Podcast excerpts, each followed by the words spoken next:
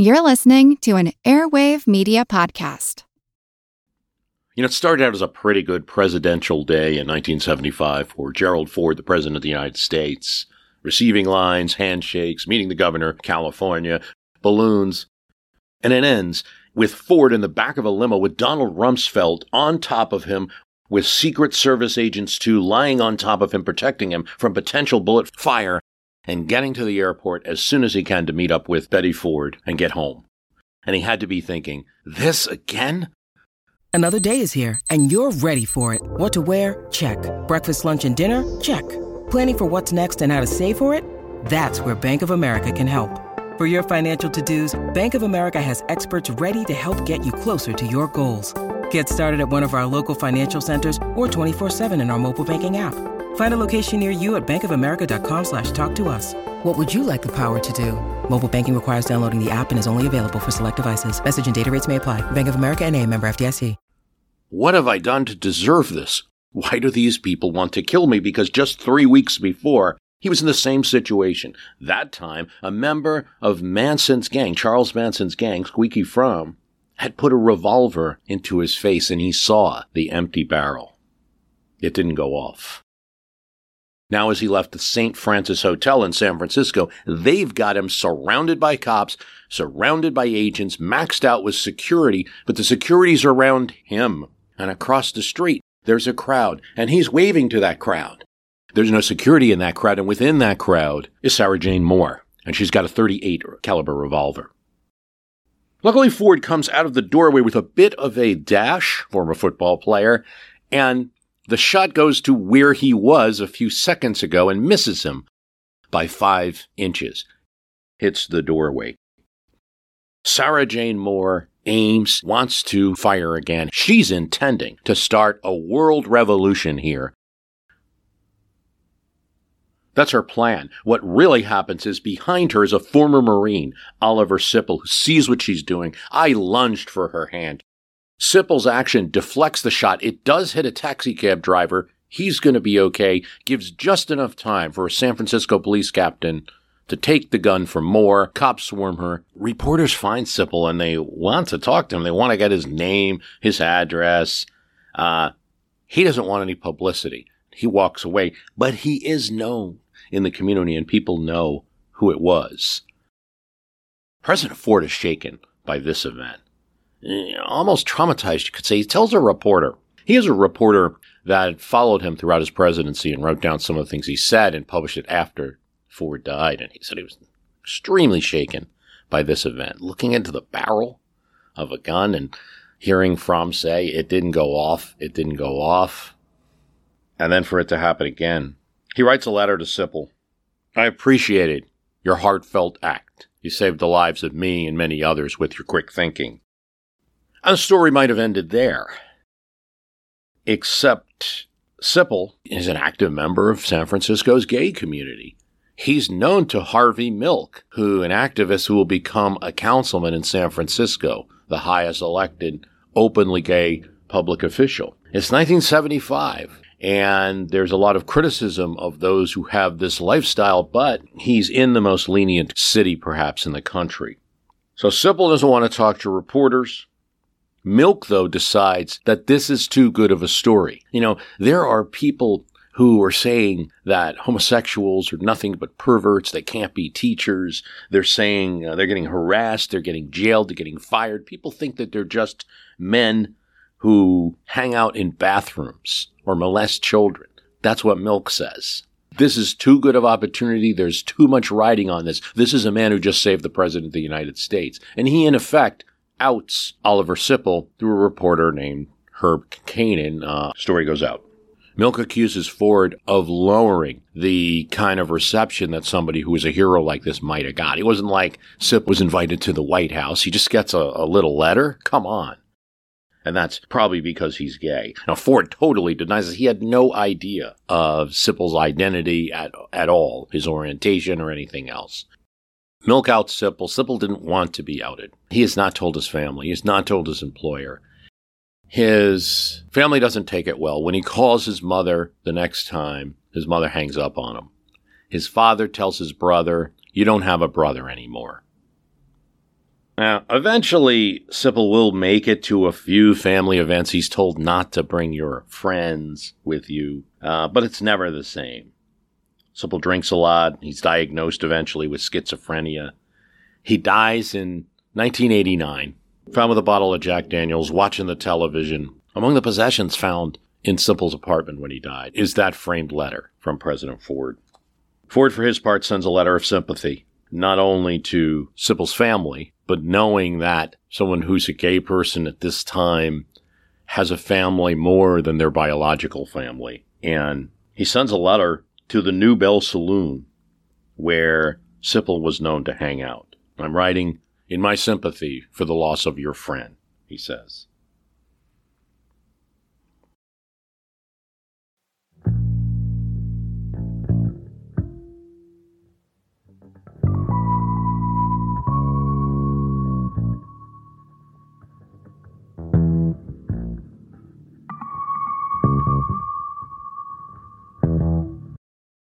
Marshall Cummings had to be the worst criminal of the 1970s, maybe the worst criminal ever. He steals a purse, and when charged, he decides to represent himself, pro se. During his questioning, he says to his accuser, Did you get a good look at my face when I took your purse? The jury gives him 10 years. On appeal, he said, The judge should not have allowed me to represent myself. I'm incompetent. They take off five years. Bruce Springsteen commits what might have been a misdemeanor in 1976, but it's not punished or even arrested. Springsteen jumps over the gates of Graceland along with guitarist Steve Van Zandt, and he wants to see Elvis. The trouble is, it's 3 a.m. Springsteen had just finished up a concert in Memphis. He rings the front doorbell after running from the gate. The guards intercept him and he says, It's okay, it's okay. I'm a rock star. I've just been on the cover of Newsweek, man. Guards are not easily impressed. They are Elvis's guards, after all, and they do say, He's not here, and you need to leave now. They escort Springsteen and his guitarist to the sidewalk. They weren't lying. Elvis wasn't there to meet the boss.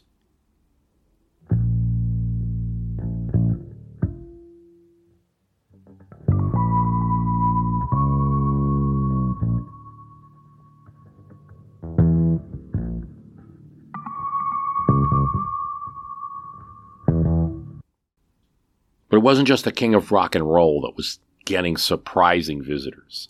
Bob Dylan decides in the 1970s to leave his Woodstock, New York home. He's been up there since before it became famous for having that concert, which put it on the map. And now Dylan's getting what he calls the Night of the Living Dead. Everyone knows he's living up there. It's spooky in the woods, unaccountable looking characters, gargoyle girls, gate crashers, demagogues, coming to visit his house. His wife and his children live there. He does what he thinks is familiar and right, and he returns to New York City. Now, you know, if you haven't lived or know a lot about New York City, you might think that's crazy. There's millions of people living there. But New York's attitude to celebrities, uh, most times, seems to be, well, just leave them alone, or even, I don't really care if you're Bob Dylan or whatnot. And I think that's what he's thinking when he moves to MacDougal Street, not far from where he got his start in the folk scene. It does improve things a little because it's a little more secure. There's no gargoyles in the night, but he does get an unwanted fan. A record store owner that Bob Dylan knows also knows a fellow named A.J. Weberman. How best to describe him? Uh, music critic. I mean, sort of. Writing for a rag called the East Side Other. Now, the record store owner says, Oh, Dylan's moving just a few blocks from you. Oh, really? See, A.J. Weberman has already figured himself out to be a kind of Dylanologist. He's making his primary concern deciphering Dylan's lyrics. His apartment is littered with stuff, all kinds of memorabilia, song lyrics, albums. He's constantly getting high on Colombian pot and other things and makes wild interpretations of Dylan's music, which he writes in the local zine, the East Side Other. Dylan, he thinks, has abandoned any kind of political music. He needs to get back to what his true roots are. And the more that Weberman thinks about it, the more irritated he is. In fact, he's reading in some of these lyrics that Dylan is a secret capitalist. He's abandoned the left and he's criticizing the left. He's a little bit on Dylan's radar, Weberman is, but finds it an annoyance. At one point, he comes to the apartment. Dylan tells him to talk to his manager. Dylan tells Ro- Rolling Stone, Oh, that's that guy interpreting my lyrics. He's all wrong. Now, All Along the Watchtower is not about Allen Ginsberg. Dylan's attitude seems to be what we might say, you know, don't feed the trolls. At one point, Dylan tells him, why don't you just get a guitar and sing your own songs? He doesn't want a long dialogue and discussion about his songs, period. And he certainly doesn't want to be arguing when he tells them, why don't you just write your own songs? Weberman says, no, I have to do this. You have to write about injustice. There are people locked up that shouldn't be. So Dylan's trying the hard ignore. And there's some phone calls between Dylan and Weberman throughout the 70s that Weberman records eventually will release as an album. Well, I was gonna, I had the article. I called you before, man. You weren't home. I had the article in front of me. I left the article at the studio, but there's some lies in there, man. I couldn't believe it. Want me to read the article now? Yeah. I was really No, no, no. It's the stumpers like around in the uh, in the like third, fourth page. Third or fourth page. One, two, three. Somewhat taken aback by the. I told him there's all this evidence in your poetry. So we talked. Dylan said he didn't dig the Panthers because of that position on the Mideast situation. Little Israel versus all those. I started to explain how. Dylan doesn't know he's being recorded. No, I didn't say. I didn't take any tape. What I, I did was I typed out uh, uh, my recollections of uh, our conversation together, and I'm going to use it as an interview. I'm going to send it out to every underground paper in America for free, rather than selling it to. You didn't tell me that was in the interview. Oh well, didn't you like? Uh, didn't you? Hey, man, you want to have an interview with me? Let me know. I'll give you an interview. Don't take. Uh, Okay, okay, okay, fine. I was going to let you see it beforehand, and because I realized that you know it wasn't taped, and I don't want to I don't want to misquote you and put words in your mouth. What about the tape? You got a tape No in, your, in your jacket? No tape. No tape. I didn't have a tape in my jacket. I don't have the money for uh, one of those concealed tape recorders. Weberman takes it up a step. I think also Dylan is a junkie. His lyrics are about heroin. I think he started to take heroin. Dylan now responds. He sees him on the street and says, uh, Why are you calling me a junkie? And Weberman's like, Well, are you? Dylan rolls up his sleeves. Look, there's no tracks on my arms. Weberman sees it. He describes it later when he's in a better, let's say, state of mind and talking about these events that, uh, I saw it. He didn't have any tracks, but I still didn't believe him. His eyes weren't like the kind of glassy eyes that like a drug addict might have, but I still didn't believe him. And it wasn't till I got home that I decided I know what he's doing. He's shooting up through his legs, trying to fool me. Oh, the conspiratorial mind. This is where Weberman starts a new tactic, one that'll put him in Dylan lore now. He goes through Dylan's garbage. Why? Well, because I was kicked out of his apartment, Weberman says. And even for a stalker troll, this is interesting. You know, Weberman's got rules. He sees another guy, a would-be Dylan stalker, trying to go up Dylan's fire escape. Who stops him? Weberman. That's against the law, man. That's breaking an entry. Trolls got rules, I guess. But the rules don't apply to garbage. He sees Dylan's garbage pails, and these are kind of the old metal type garbage pails that everybody in New York City would have had at that time. He figures out which ones are Dylan's, and he goes through them. What a haul! Immediately, a suggested track list for a new album, a letter Dylan wrote to his mother, and then a half written letter never sent to Johnny Cash. holy cow, this is going to be great for his interpretation of lyrics and finding all of those secret mo- motives behind Dylan and finding out why he won't address the politics of today anymore. And here's where the story at least goes. It's been printed in Rolling Stone. There's a lot of different uh, takes on it. The source is Weberman, so you got to be careful. There's a story that Dylan finds Weberman in the alley of his street. He's had it with him, rifling through his garbage, coming after his family, and he shoves his head into the sidewalk. I deserved it, Weberman would say later.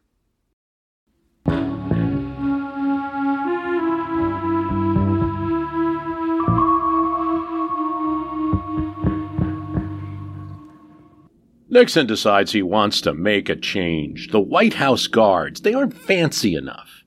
He wants them to wear shako hats, like Mexican war soldiers or people of that era might. White tunics with gold trim. They look positively Napoleonic. The reaction's not good. A newspaper reporter says they look like extras from a Lithuanian movie. They're laughing stocks. And first, the hats go, then a month later, the tunics go. Then the uniforms entirely. And they are put in storage. Eventually, the White House guard uniforms are sold to a high school marching band. To a high school marching band. These are different stories that I found, and the, and the connection to them is they all take place in the 1970s.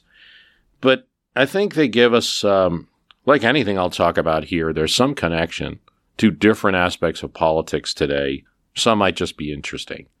Um, some of it starts with um, an episode I did two years ago on the 1976 um, Carter the uh, Carter's convention in 1976, and I had these little vignettes and and I didn't use everything, so uh, I'll talk a bit about an artist and a bit about Howard Cosell and Muhammad Ali and other things. We're going to talk about a school that erupted in racial violence over issues still present today about the use of Confederate symbols. Talk about a pop band that didn't go very far. And we're going to find a way to mention David Letterman and David Grohl somehow. And we're going to find a way to talk about David Letterman and David Grohl somehow. Hope you enjoy it. It's synthetic. It's tinsel. It's like Hollywood. It's like shampoo, as Warren Beatty portrayed it. And it's, it's a kind of sad thing because the nomination of a presidential candidate and a vice presidential candidate, as we've learned, it's a terribly, terribly serious thing.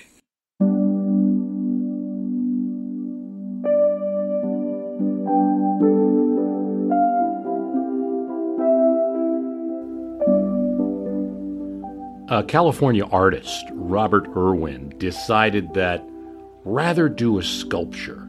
This is this is in the 70s, in the time of minimalism, and minimalism, you know, starts with uh, well, there's a lot of people, but one of the more famous examples is Donald Judd and those cubes. You know, you just have a sculpture of cubes, and people would look at them and and be amazed, like, wow, this could be art.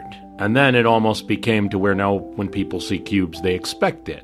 And I think by the time you get to the 70s, Robert Irwin is deciding that, well, the museum floor and wall in which he was to place his sculpture could actually be the art itself. He sees a large skylight at the end of one of the walls in a California museum and says, This, this is it. This is the art. The space where the art is to take place is art. Now, he doesn't just bring people into a room to look at the skylight in an empty museum room. You know, although I, am sure someone has done something like that. He does do something that is an artist action. He stretches a piece of white fabric. It's translucent from the ceiling to the floor, and you kind of see the um, the way that the skylight's light shines through this fabric. But that's really all he does. This is the exhibit. And the result is kind of science fiction light. Um, you know, the, mu- the museum lights in this particular room are off, and so you just get this natural light. and it forces you to pay attention to what normally you would not pay attention to the corner of a room in the museum now with this veil. You know, and it, it does kind of look cool. Sure, now it's sort of done already and no one would try it again.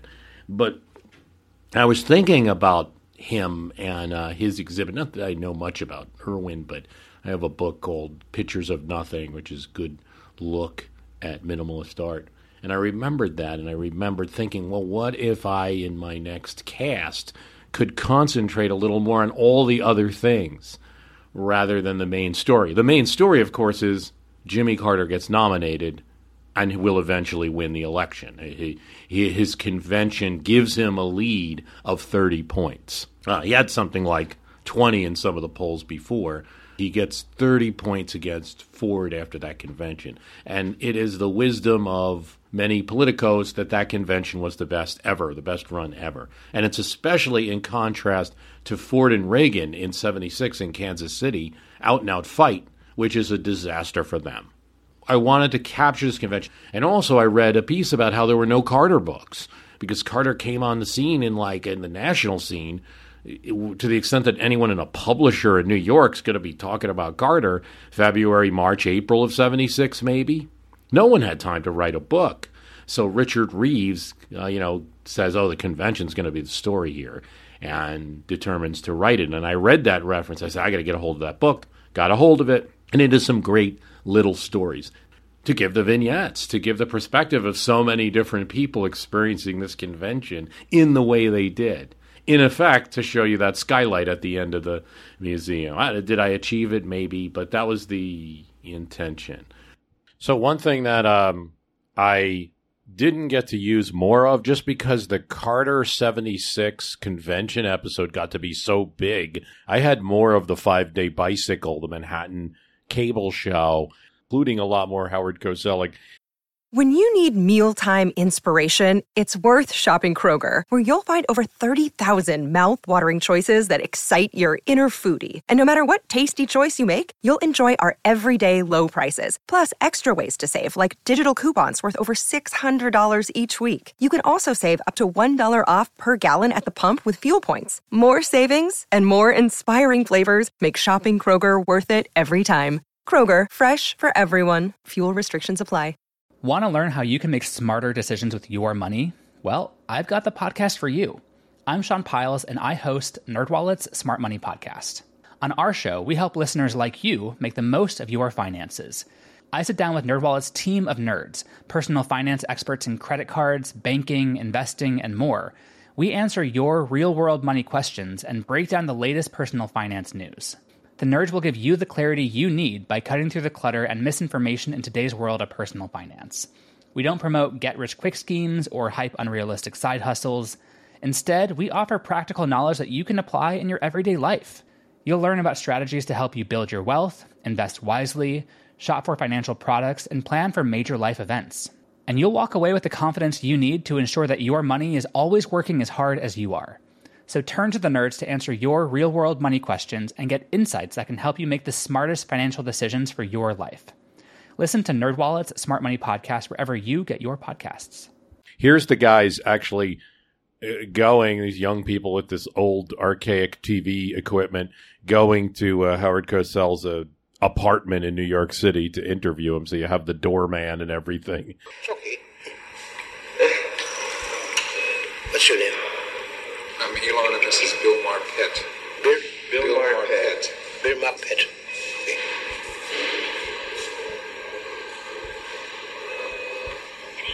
Miss Bill Marpet is here.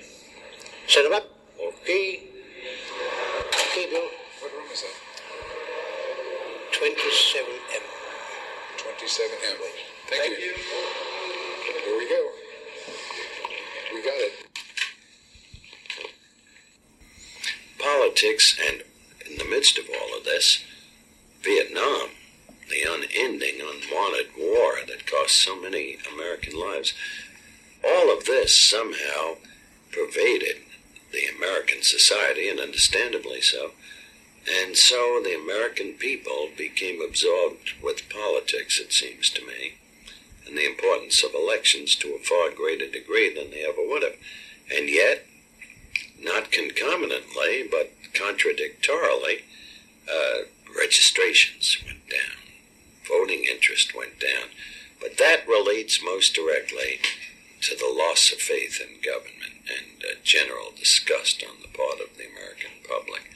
But, and uh, something sad about it, because it only lasts for a few days. It's synthetic, it's tinsel. It's like Hollywood. It's like shampoo, as Warren Beatty portrayed it. And it's, it's a kind of sad thing because the nomination of a presidential candidate, and a vice presidential candidate, as we've learned, it's a terribly, terribly serious thing. Now, I don't mean that people shouldn't come to the greatest city of all and enjoy themselves. Nothing of the sort. But I don't think they should let themselves go either, out of hand, so that perspectives are lost, and so that the real basic purpose of the occasion is diminished in its seriousness. This country cannot long afford the past 15 years that it's gone through. It just can't continue.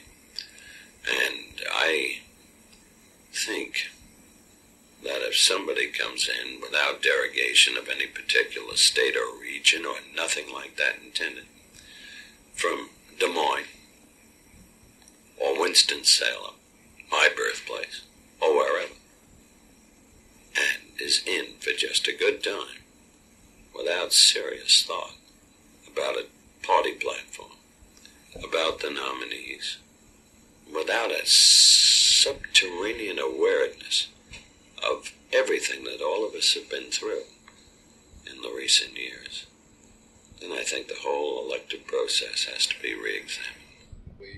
There's a whole other thing. It seems as though the politics is a ritual and that television, in a way, is a deciding factor in what's happening. And even then, even though the Nielsen's may be very high for political coverage, only 12% of the people come down to vote. Well, what out of all of that is your question? I'm just, I'm not really looking for. It's got to be a little hard to interview Cosell. Okay, so there's a lot there in uh, Cosell's commentary, and one of which is, you know, when he talks about voter turnout being down despite the interest in politics going up, you also have to remember that this is after the 26th Amendment was passed, and that led to the largest decline in percentage voter turnout of anything because the there was all of these new young people voting, but a lot of them just simply did not vote, and it took a while to get turnout up, really until the 90s, until Clinton was president, that it even went up. So. I feel that if I were on the convention floor, I could take the whole of my background in academia, at law, and the whole of my interview capacities. It's 1976. And uh, at the same time, relate that to the greater common denominator for the American people, which is sport, and use it irreverentially, satirically, and uh, draw a great deal many more viewers to the ABC coverage, because ABC is my network, of the conventions. And that's what I'd like to do in answer to your question and why I'd like to do it. But I don't know that that will ever eventuate. I hope it does. I think it'd be interesting to see. Well, I hope it does, but I suspect I'm stigmatized forevermore in the trade phraseology as just a sports guy.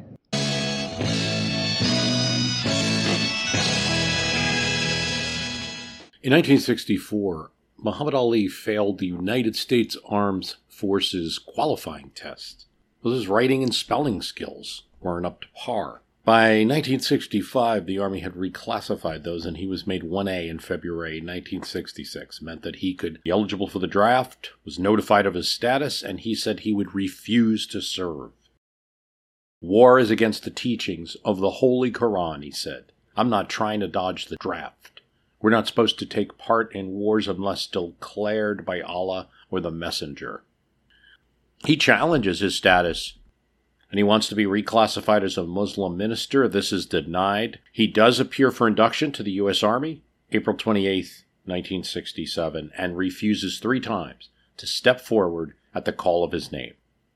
An officer warned him he was committing a felony, punishable by five years in prison and a fine of 10000 He still refuses to budge when his name is called. That same day, New York, its athletic commission, suspends his boxing license. And the World Boxing Association strips him of the heavyweight title.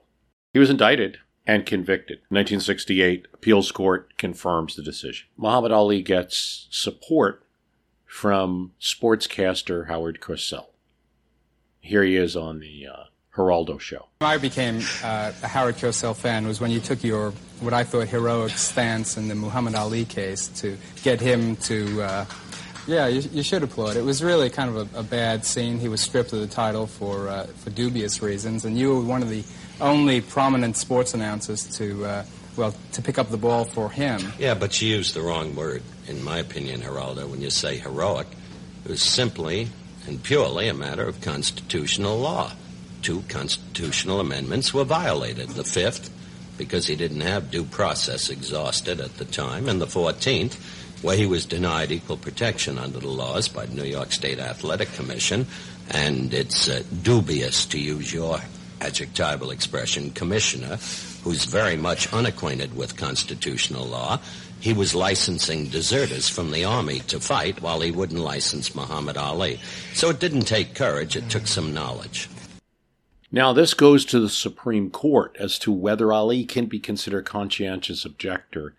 Something interesting happens in the history of the court, according to Bob Woodward's The Brethren. It's going to be decided against Ali. The votes are there, and Chief Justice Warren Burger is in charge of assigning the decision, assigns John Harlan and Harlan's clerk is starting to write a draft opinion.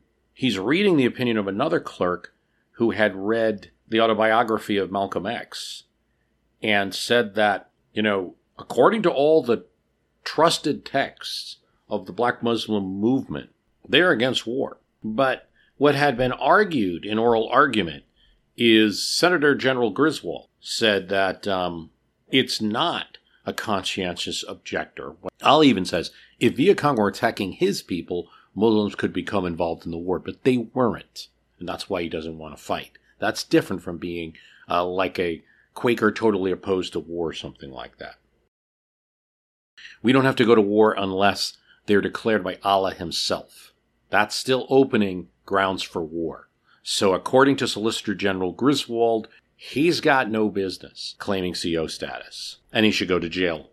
Harlan, uh, you know, kind of tells his clerk to take a hike, but he does decide to read it, what the clerk said. And he reads the background materials and sits down in uh, an illuminated library of his Georgetown townhouse.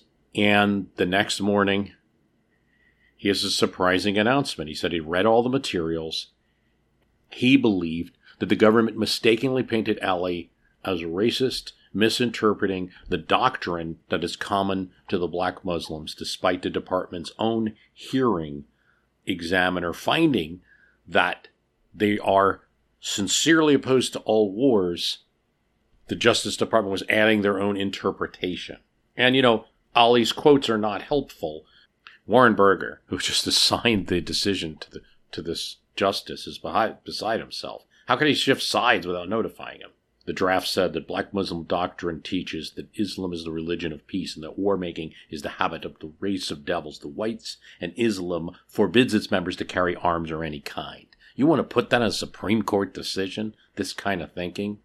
But there's one thing that you can't take away. It's not just that Harlan's writing the decision and wants to write it a certain way. You've lost his vote. And now it's 4 4, it's tied. But on a 4 4 vote, Ali would still go to jail, but here's the thing the Supreme Court would never give a reason why. There would never be precedent. There would never be anything to say about. So it was as if the Supreme Court didn't decide the matter. And then why did they take it up? Why did they grant cert? It just looked terrible for the courts. So really, the chief's in a quandary over this. He's not going to shift his opinion. Neither are Hugo Black, Byron White, or Harry Blackmun, who are against Ali in this. You know, they're really angry about Harlan's switch. They're saying, you know, Harlan's viewpoint, if put in this decision, that means anyone who's a black Muslim right now can be eligible for conscientious objector status. So it's Lewis Powell that proposes, as you know he did in a lot of cases, a alternative.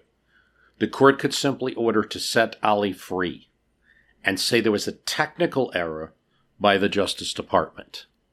This way, there's no precedent. They're not finding that error. They're not finding that all black Muslims are conscientious objectors. They're just setting Ali free, and that's what they agree to do.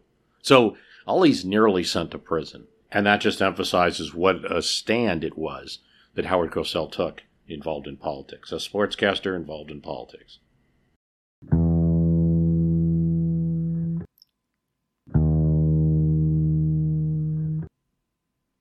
February 5th, 1976, at Escambia County High School in Florida. It is not a normal day of learning. There's a fight. It starts with a few scuffles, pushing and shoving at lockers, and turns into a full riot. Teachers can't control it. The principal is overwhelmed. It's said that some three quarters of the school's population are involved in this fight. And this is a school with 2,523 students. Windows are smashed. Trophy cases are broken. Soon every area of the school is an open riot. It soon becomes clear it's not just students fighting. There are relatives of students, friends in their 20s, coming to the high school campus to join in. One of them has a gun, at least one of them. A truckload of knives is going to be found when they search the school afterwards. Also, bats metal objects, clubs, and bricks. And this riot goes on for four hours. 26 students are injured. There's $5,000 in property damage in 1976 dollars. Among those injured includes one suffering severed tendons in his right hand when he runs through a broken plate glass door to escape the violence. He was 16 years old, and his family had just fled fighting in Vietnam the past June. Now, here in the promised land of the United States, he's encountering violence at school. Four students are hit by gunfire in the school. One of them is the school's football quarterback. Six teenagers are charged with assault. Now, there's a thing you might say, well, that's why in the modern times we have police in the school. Well, they do in Escambia County High School. Sheriff's deputies called in by the principal because of a lot of fighting that occurred before. They're unable to stop anything. Maybe some suggest they don't want to. The reason for the fighting is clearly race. The school song is Dixie. The school had been desegregated in 1968, and nearly a quarter of the student body is African American now. They don't want this song playing. It's not 1964, it's 1976. The school had a team whose mascot was the Rebel, and Colonel Reb, just like in the University of Mississippi, would come out during games, and the band would play Dixie. It's embarrassing to them, but it's more than that. There had been a local police brutality incident, and just in general, the students feel discriminated against. Some say this is crazy. This is a nation of laws, not violence. But the odd thing is, Scambia High School had already been through the court system many times, including federal courts. It seems to start during one of the football games in the fall of 1972. An African American students riot on the football field after they hear the beginning of the song Dixie. The local NAACP, local groups, some of the students and parents take the school to court. And this is what the court's decision says. This is a United States District Court in July 1973. All symbols, such as Confederate flags playing Dixie rebels as mascots, are racially irritating in this situation, the court says the use of symbols is not unlike the fighting words condemned in Chaplinsky v. New Hampshire and is especially dangerous in light of the numerical strength of the white students at this school. On the evidence before it, the court finds that the use of the Confederate battle flag by individual students was a source of violence and disruption at the school, and that the tensions surrounding the symbols have not subsided but likely have increased and will continue under these circumstances, the wearing or displaying of the Confederate battle flag by individual students while attending school or at school activities should be prohibited. Well, okay then. The school has to comply. They changed the name of the team from the Rebels to the Raiders. The school board appeals this decision in 1975. And the United States Courts of Appeals rules in favor that the school board may choose their own mascots and songs and overturns this court decision. This leads for a call to return the football team to the name Rebels and increase tensions within the school. They decide, okay, we're going to throw it to the students to decide how to vote. But we're going to say they need to be three fourths of the students. It has to be overwhelming to change the name of the team. If three fourths of the student body want to go back to the name Rebels instead of Raiders, we will approve it. They failed to get that supermajority by 30 votes. Okay, team's name is the Raiders. Not good enough. 300 students were absent on that day, and they're not allowed to cast ballots. They protest. And it is this protest walking through the school that leads to a riot that lasts for four days. But it's not just this. Tension had been extreme. There were groups of white students who, if they found a lone black student, would harass them. There's a state legislature during this time, Reuben Smokey Peden, who used to be a police officer. Now he's a politician and elected to the Florida House of Representatives. The riots take place while he's in office, and he is a fellow and a fellow legislator, W.D. Childers, voiced sympathy for white students and parents. You know, they do go around and talk to some of the black students and their parents. But we're trying, they said, to explain the seriousness of the feelings of the white students and the seriousness of the white backlash to them. Don't they understand? These are important symbols. Peden says this to the local NAACP, and he blames the violence on thugs. He uses words that many people attribute to racial coding. Really steps up when the football players had put the rebel flag on their helmets and black students decide they don't want to stand for the playing of Dixie. Why should they? It's not their song. It's a song sang by people who are attacking the United States. No, that's not true, Representative Childers says. It was written by a Northerner. And also, nobody's complaining about a school that's named after Booker T. Washington. These are things that are said. Look, it's 1976. There's scuffles, there's fights, between white and black students. The principal cancels classes for two days, just closes school, calls sheriff deputies to the school. Groups of white students march up and down the halls of the school singing Dixie and waving the battle flag. And I like that we're using the term battle flag because that's not the Confederate flag. The Confederate flag flying over Fort Sumter, right, is is the that's a different flag. Uh, but in any, any case, what we went the, the thing we associate as a Confederate flag is actually the rebel battle flag. It gets really hot uh, after this riot when a member of a civil rights human advisory board who lives in the town, her house is burned down. A few blocks away is Representative Peden's house. And his house is also burned to the ground, apparently in retaliation. So you see your racial conflict that is uh, I don't want to say it's two sided because I think it's lopsided in ways, but it's not just people passively standing and saying, hit me. They're fighting back. What'll happen after this is parents of black students will withhold their kids from the school. And this is a problem because the state provides funding per student, but it will withhold if the student's not in school in January. And the local NAACP chapter knows this. That's $40,000 in funding in those times lost to the school. A compromise is reached. A moratorium is placed on the playing of Dixie. And the school would eventually change its name to the Gators.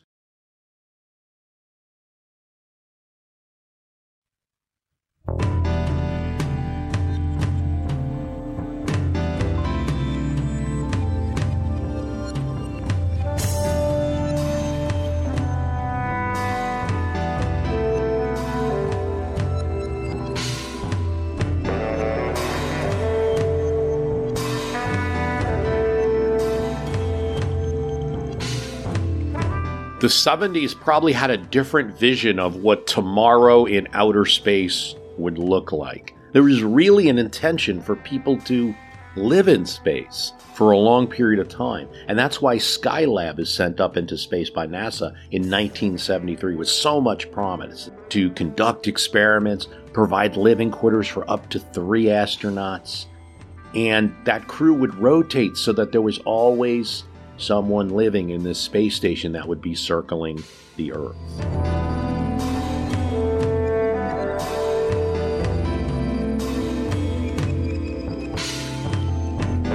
It was 118 feet tall and it weighed 77 tons.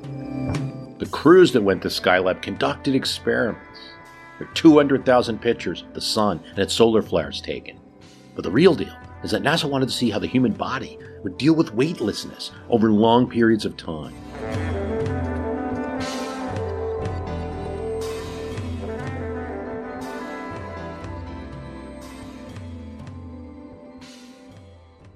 And Skylab, really more than anything that's been built since, was designed to be a kind of home. You know, looking at it, it almost looks like a space age house. The astronauts would be strapped into this triangular table. There's no hierarchy up in space.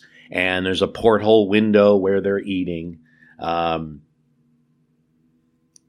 they wanted them to be comfortable. Things are packed neatly into drawers so that there's room to walk around the vehicle. There's also a to walk around the Skylab. There's also a place where they can take a shower in space. That's a first. By 1978, though, a problem develops. Skylab's orbit was off. This was due to unanticipated solar flares affecting the orbit. So Skylab is winding down, and if nothing is done, it's going to slowly leave space and re enter Earth's atmosphere and then fall. God knows where, onto the earth, like some 77 ton cannon fired from the sky, hitting somewhere. NASA developed Skylab to go up. It hadn't designed it to go down. It hadn't designed any kind of navigation system to land it. Why? Because in 1973, cost was a concern. It would have affected the cost too much. They had anticipated they had nine years in order to figure out some solution. You know, getting the astronauts is not a problem. It can there can be launch modules, rockets that can go up there. So the agency decides it would employ a new tool to help get Skylab earlier than planned and also send some repair equipment, boost it up higher into the orbit, get another 5 years out of Skylab. The space shuttle, which is started in the Nixon administration as a way to have constant trips back and forth that can both take off and land from the Earth. It's a reusable space vehicle. But funding and other snafus delayed the space shuttle project, so it's just not a solution for the Skylab problem. Um, it never really would be the kind of space shuttle that they wanted it to be. Its missions were few and far in between, and there were supposed to be many missions in each year and it wouldn't be launched anyway to the beginning of the Reagan administration, April 1981. So no time to save Skylab. So July 11th, 1979, as Skylab is rapidly descending from orbit, engineers fire the station's booster rockets, sending it into a tumble that they hoped would bring it down into the Indian Ocean. And they were close. So, as this crash is approaching in June 1979, there's Skylab inspired parties, there's Skylab products, there's even people having Skylab sales. There's a lot of focus on it. And in Missouri, there's the Skylab Watchers and Gourmet Dinner Society announcing plans to view Skylab's last orbit during a garden grad gathering in which hard hats or similar protective headgear were required. Now, Skylab wasn't supposed to hit Missouri, but there was all kinds of speculation. The Charlotte, North Carolina News Observer reported that a local hotel designated itself as an official Skylab crash zone, complete with a painted target, and was holding a poolside Skylab disco party because of NASA's inability to say precisely where it would land. NASA did come up with a debris map, but it stretched over a pretty large period a pretty large area. Entrepreneurs all over the country sold t shirts emblazoned with large bull eyes, waiting for Skylab.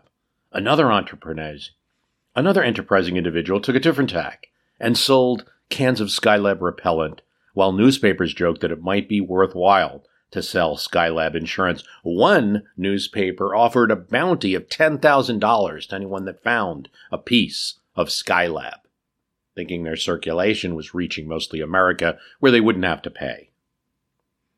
And that's where this story takes a turn because in 1979, you can see NASA's the most important space agency. The United States is a, the free world, right? Is the, the most important country in world affairs.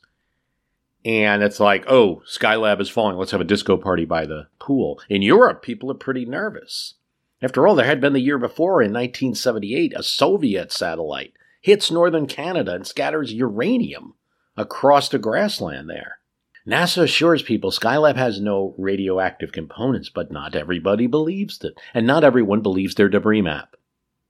And when NASA said the risk of human injury from Skylab coming down was just 1 in 152, first of all, I don't know that that's a high enough number to give anybody confidence. And second of all, no one believed it, or few did.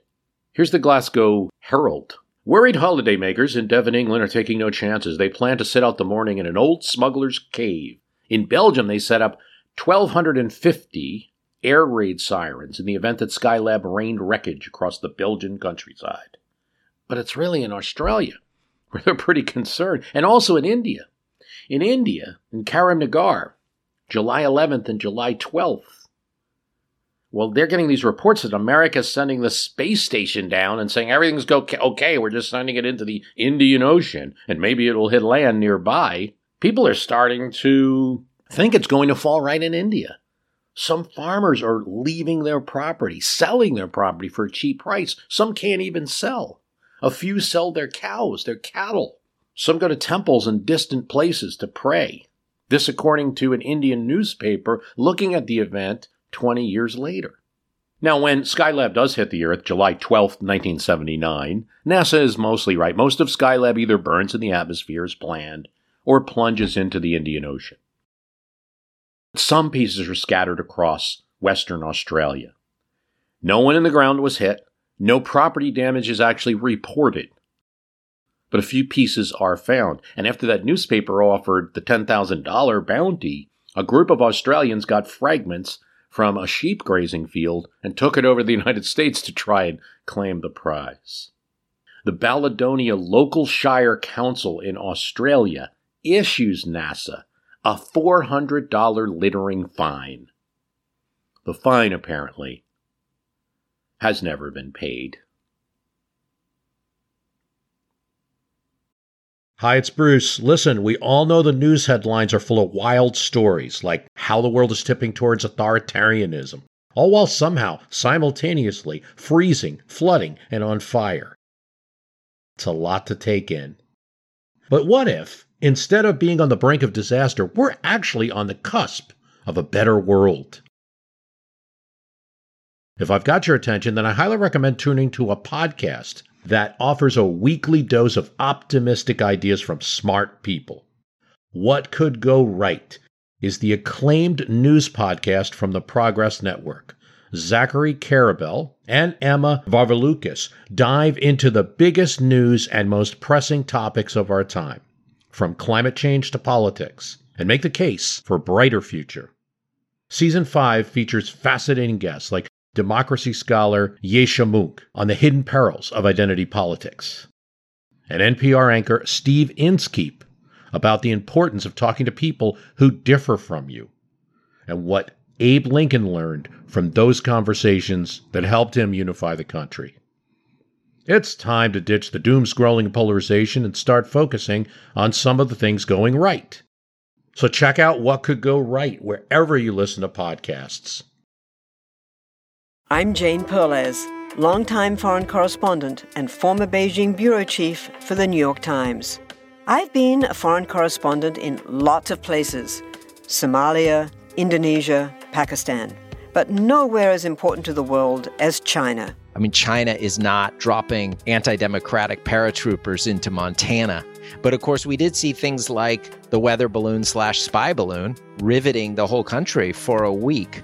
This is Face Off, an eight part series in which we'll take you behind the scenes to key moments in the tumultuous US China relationship. We'll speak with a diplomat, a spy, a tech reporter, a US admiral, even Yo Yo Ma.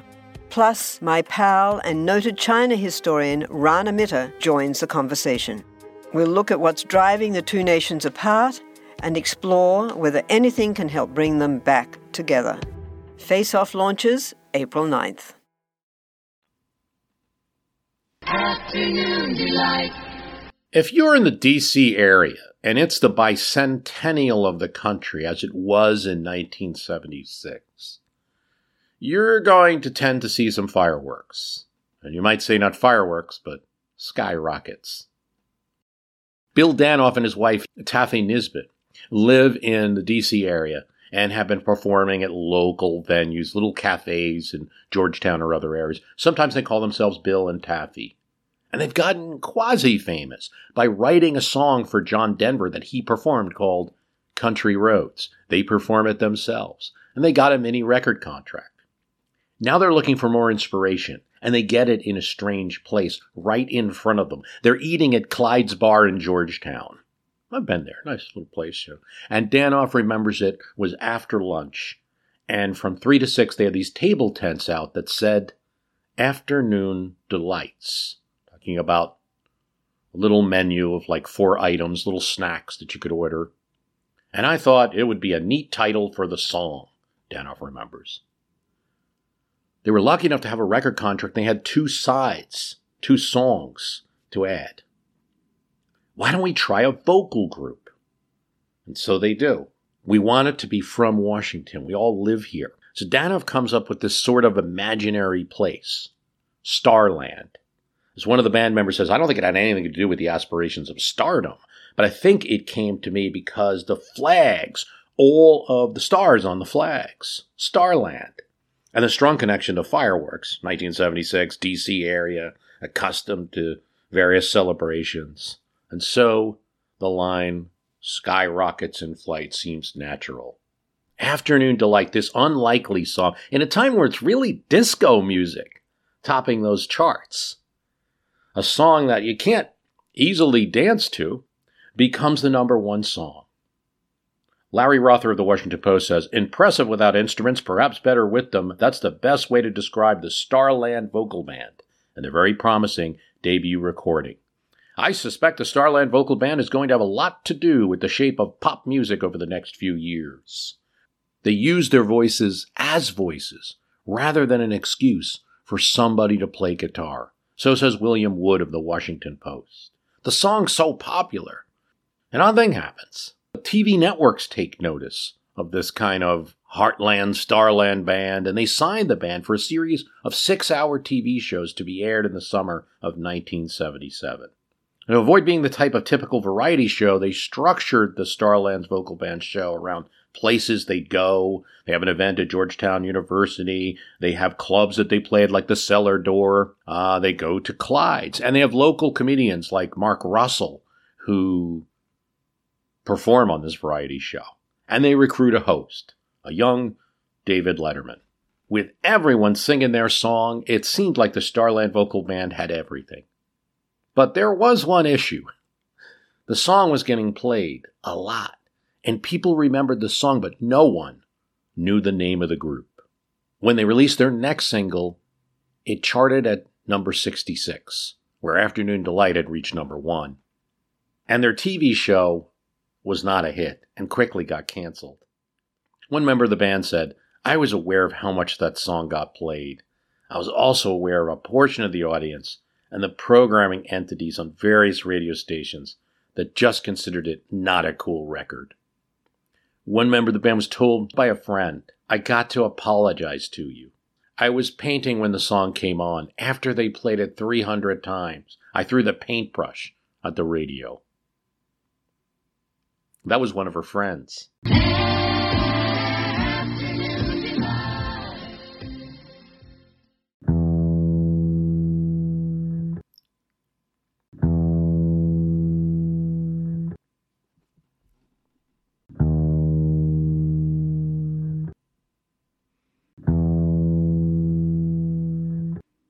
Climate change was an issue in the 1970s. It's not a new thing necessarily. There's a lot of concern about man made pollution. And there was reason to be because some of the laws and procedures hadn't been enacted yet. What direction was the temperature going? That was in dispute, though not as much as some pundits would have us think. Here's the confusing part. A headline in 1975 Newsweek says, The Cooling World. Yes, a headline in Newsweek said it. And another one in Time says something similar. And it's a classic thing that doesn't age well, according to scientists now, that they were thinking because of aerosols to blame, the atmosphere was going to cool. Here's a line from the Newsweek article. The central fact is that after three quarters of a century of extraordinary, mild condition, the Earth seems to be cooling down. Meteorologists disagree about the cause and extent of the cooling trend, as well as over the specific impact on local we- weather conditions.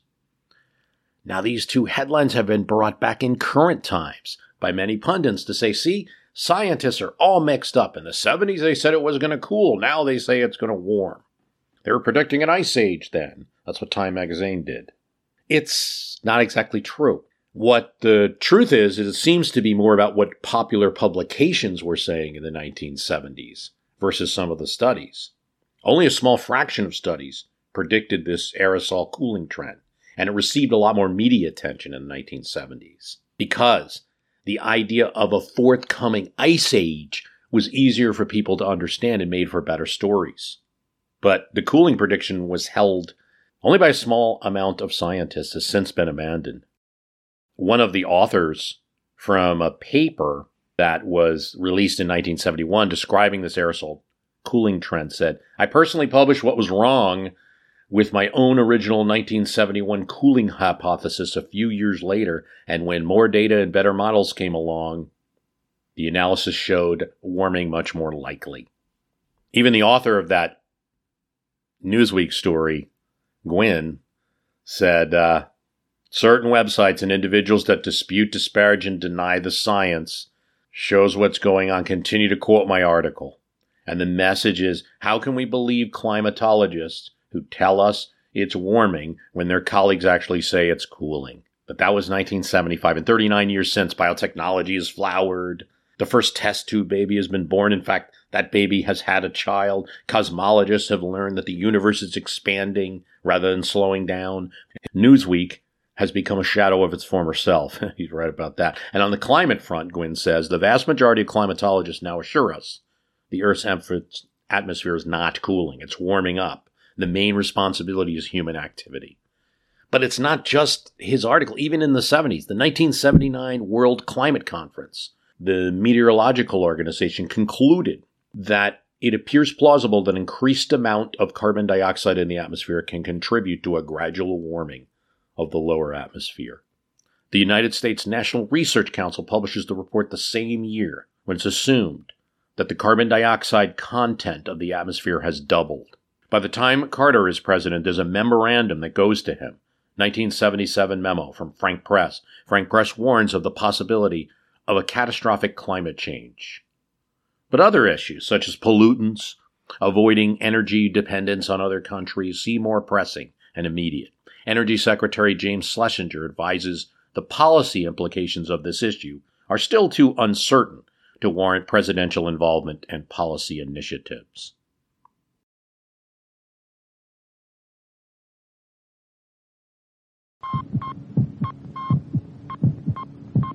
It's been a while since I posted that episode on the 1976 convention, and I will probably rerun it around the time of the 2024 conventions. It just makes the most sense. But it, it was a pastiche, if you will, of different things going on and wanted to capture the atmosphere, just like a kind of Robert Irwin, um, and in, involve the background in the subject, just like a Robert Irwin piece of art, I guess in that, I left out some things, and there's some that are important to events today.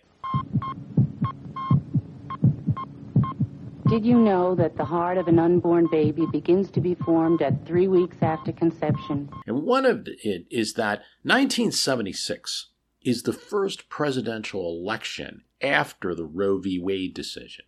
And so you see both a total change in American politics because the court has now ruled a constitutional right for abortion, and also the beginnings of a movement that you're going to see go right up to 2022 and this most recent court decision. I'm Ellen McCormack, a Democratic candidate for president. Help me to keep these hearts beating. Together we can help both the mother and her baby. But at the time of 1976's presidential election, in certain circles, I have a quote from a woman that was part of the National Organization for Women. She's at the Democratic convention. Previously, in the 1972 convention, they could not get this issue and National Organization of Women had to fight to get inside the building. At the Democratic National Convention in New York in 1976, they're part of the convention. They've raised enough money to get uh, delegates to pay their expenses. They've raised enough money to have um, phone systems. They're lobbying hard for the Equal Rights Amendment because when it comes time to the down to the uh, abortion issue, courts already decided. It's it's been taken out of politics, at least so everyone's thinking at this time. The right to lifers, Jo Freeman says, who has this uh, website describing the 1976 Democratic National Convention in New York, they had a table outside the Hilton and they felt outside. Their march was scheduled for Sunday, and I standing in Central Park Sheep's Meadow watching a few thousand of the faithful gather, far less than the 100,000 they had expected.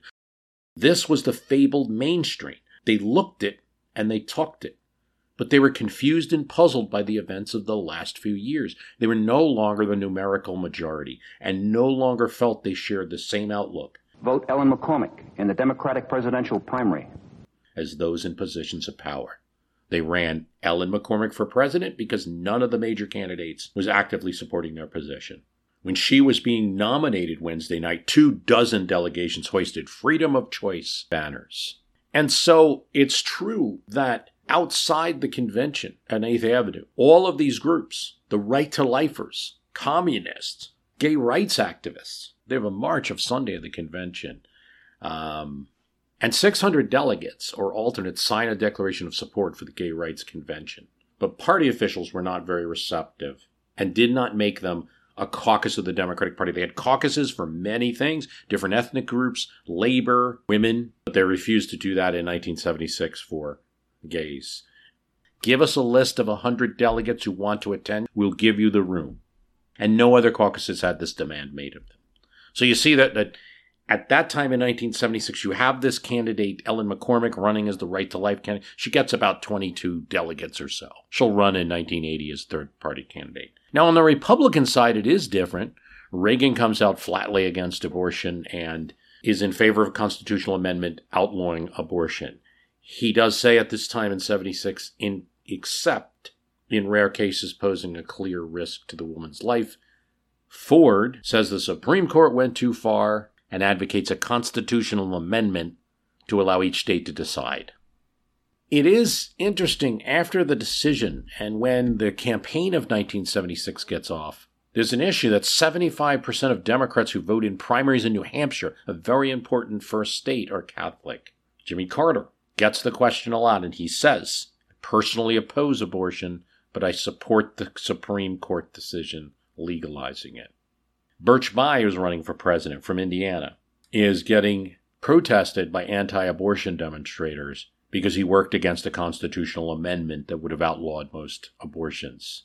Sargent Shriver said he does not favor overturning the Supreme Court decision, but proposes setting up life support centers to counsel women seeking abortions on whether or not to really have the operation. That would be a position, and this is a great liberal, right? Ran on the ticket with McGovern in 72, friend to the Kennedys. That's a position that would be considered pretty conservative today and that some states have adopted. My point being that um, one thing that's revealed, and I left it out of that 76 cast, is that there's the abortion protesters, for the most part, are relegated to the fringes of politics. But like the woman from the National Organization for Women who's describing it, you could have just gone a few years before. And they were the main, they were just supposed to be the position that you would have. And then they were on the outs.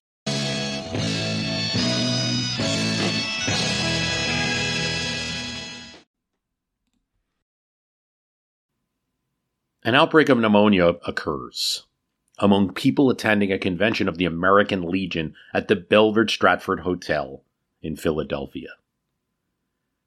There's 182 reported cases from this hotel, from this Legion meeting, and 29 people die. The cause of the agent was identified as a previously unknown strain of bacteria, a bacteria, and now it's named Legionella. It can survive in badly treated ventilation systems. And we don't think that the 1976 incident was the first. After the discovery, unexplained outbreaks of severe respiratory disease from even the 1950s were retrospectively attributed to what is now called Legionnaire's disease. On November 3, 1975, Secretary of the Treasury William Simon announces the reissuance of the $2 bill. Why? Because of inflation. With inflated prices, people are using too many dollars, cost the government a lot to print dollar bills. For instance, the average total of what a customer was pumping at a gas station was coming to $2 and would make it real easy for the gas station attendants. The bills retained the same portrait, that of Thomas Jefferson, that had been discontinued in 1966. To celebrate the United States bicentennial in this year, John Trumbull's Declaration of Independence replaces what was Thomas and Jefferson's house, Monticello, on the 1966 bill, and now is a picture of the signing of the Declaration.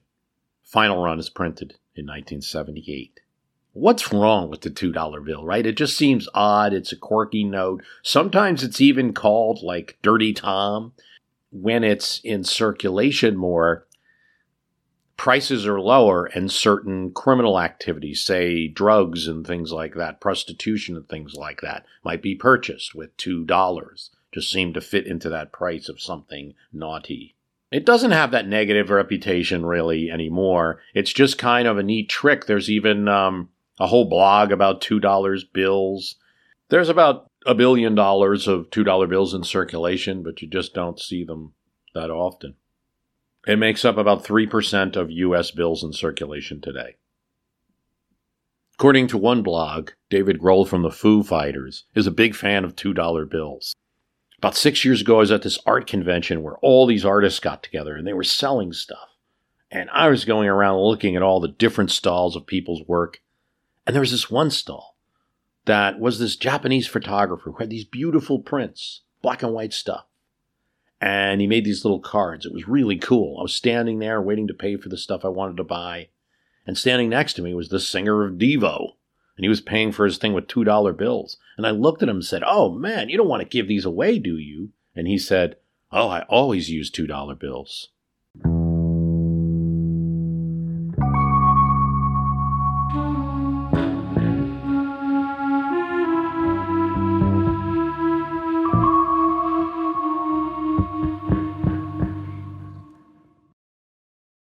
Something's happening in Austin, Texas when you hit 1970. This had been a redneck town with a small state government and a state university. Hippies and cowboys are drinking beer. Everybody's hair is long. Even the local yokel rednecks have long hair. Music is on every corner. Streets are full of bars. Some of them are concrete slabs with bands on top of them. Bars are open till 2 a.m. Texas has recently changed its drinking law so 18 year olds are drinking. And by the standard of IDing in those days, that meant plenty of 16 year olds are drinking. There's a low cost of living, which really makes it easy for musicians to come in town. And you can come to town. Everybody has had a Willie Nelson sighting. I saw him at the Armadillo. IBM is the first major company to see that there's a nice talent pool here with students from the University of Texas. The new council are long haired hippies, and it has to be the most diverse council in the state of Texas. African American, Hispanic, women. The mayor, Jerry Friedman, is Jewish, and he's from New York. He was still a college student when he got elected to the city council. Now he's running the town. The 26th Amendment hits Austin, and 18 year olds can vote. And when the events at Kent State happened in 1970, this is a huge protest that goes through the town. And the authorities realize there's very little they can do with the kind of numbers that are in the town. So the activists take notice of this and say, we can turn this into political power. And eventually, by 1974, they do. Uh, Jerry Friedman, as mayor, introduces public notices of land developments, better policing. He also creates an electric utility commission. We're going to argue about these things. I'm not, a, I'm not against development, Friedman says, but we're going to argue about these things. And we accept people here in Austin at face value. It's funny because Austin will grow. It might be planned growth, but it will certainly grow. At this time in the 70s, Austin has 250,000 people, now has millions. And you can go down there and somebody you will find talk your ear off about the days of the Chicken Shack and Charles Charlie's Playhouse, Skinny Dippers at the Hippie Hollow, or their latest Willie sighting. I recall my own trip uh, wasn't in the 70s, but a taxi driver that took me around in the 90s when I visited Austin at that time. And it seemed um, big then, and it's grown since then. That taxi driver told me, oh, Austin was great in the 70s. You know, San Francisco in the 60s, Austin in the 70s, Seattle in the 80s. I don't think he was wrong. Now people in Austin are advertising jobs on the radio, and I've had people take my taxi cab and, and say to me, pull over. I want to buy that house.